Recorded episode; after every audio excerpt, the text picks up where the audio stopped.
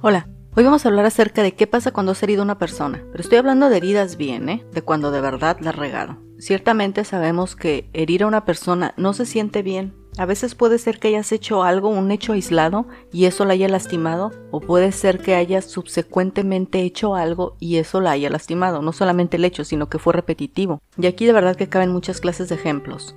Voy a hablar de lo que sucede dentro de la persona que ha lastimado a alguien. Y obviamente si estoy hablando de eso es porque he pasado por eso me doy cuenta que uno siente como obviamente este arrepentimiento esta carga de haber hecho algo mal, este pesar de haber herido una persona, pero también me doy cuenta de que en el momento en el que te enfrentas a la persona, uno de verdad quiere que las demás personas muestren misericordia con uno, empatía, que no te juzgues, que no te maltraten. Y a veces debemos entender que, el haber herido una persona es una cosa y que cómo la persona reacciona es otra. Que lo más importante es entender las motivaciones, por qué hicimos lo que hicimos porque muy pocas veces solamente hay una respuesta. Hemos hablado de que las emociones son complejas y eso quiere decir que hay varias causas a una consecuencia. Si tienes la oportunidad de pedir disculpas de corazón, pues debes de pedirlas. Si tienes la oportunidad de resarcir algo del daño, pues debes de hacerlo. Porque lo más importante no es salir con las manos lavadas, sino que evitarle ese dolor a esa persona. No el dolor de haberlo hecho, sino el dolor de que se siga sintiendo mal, porque una cosa es cuando haces algo y otra cosa es cómo dejas a la persona después. Así como tú te llevas tu arrepentimiento, pues puede que la otra persona se quede con la sorpresa o la molestia o la injusticia, no sabemos. Y ciertamente el entender tus motivaciones, eso no quiere decir que te justifica. No estamos buscando justificarte, estamos buscando por qué lo hiciste. Y yo me acuerdo hace muchos años, una persona cometió un error con otra y entonces la que cometió el error dijo, hoy a la persona la querí, quiere venir a hablar conmigo.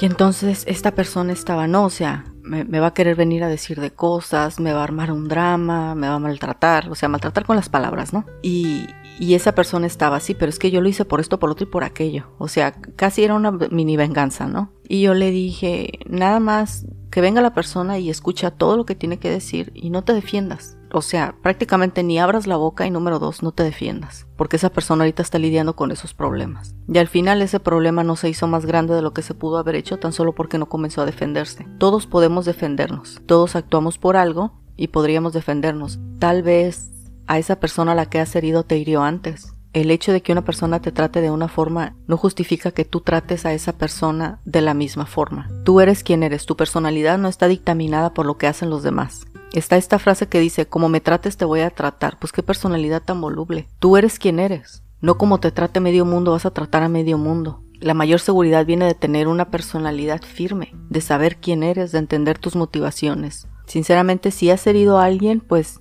lo lamento, lamento que te sientas arrepentido o arrepentida, lamento la situación, lamento que son momentos de incertidumbre, es un poco de conflicto, pero sí quiero decirte que es más importante ganar a la persona que has herido que tú salir sintiéndote bien. Sentirnos bien y sentirnos justificados es una necesidad primaria. O sea, es una necesidad del ser humano. Y cuando me refiero a ganar a la persona, quiero decir, no gritándole en su cara por qué hiciste lo que hiciste, ganas a la persona. No, ganas a la persona cuando le escuchas. Tienes que hacer exactamente como te gustaría que hicieran contigo. Una persona recientemente me hirió y, y yo tenía tantas ganas de tantas cosas y lo único que pensaba era, ya, ya entendí que hay una distancia entre nosotros.